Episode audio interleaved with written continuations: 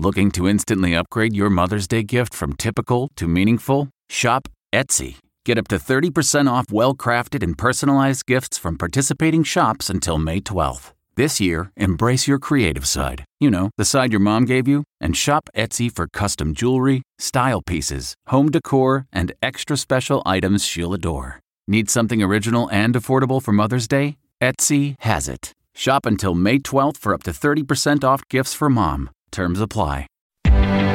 Reporter's Notebook. Gut wrenching emotions on full display in a Minnesota courtroom where former officer Kim Potter was sentenced to 24 months in prison for the shooting death of 20 year old Daunte Wright. The shooting occurred during a traffic stop that turned chaotic, and during which Potter drew her firearm, mistaking it for her taser. Daunte Wright's family members said Potter shot Daunte in the heart, but she also shattered theirs. Potter cried as she apologized to the Wright family, saying, I'm sorry I broke your hearts. My heart is broken for all of you.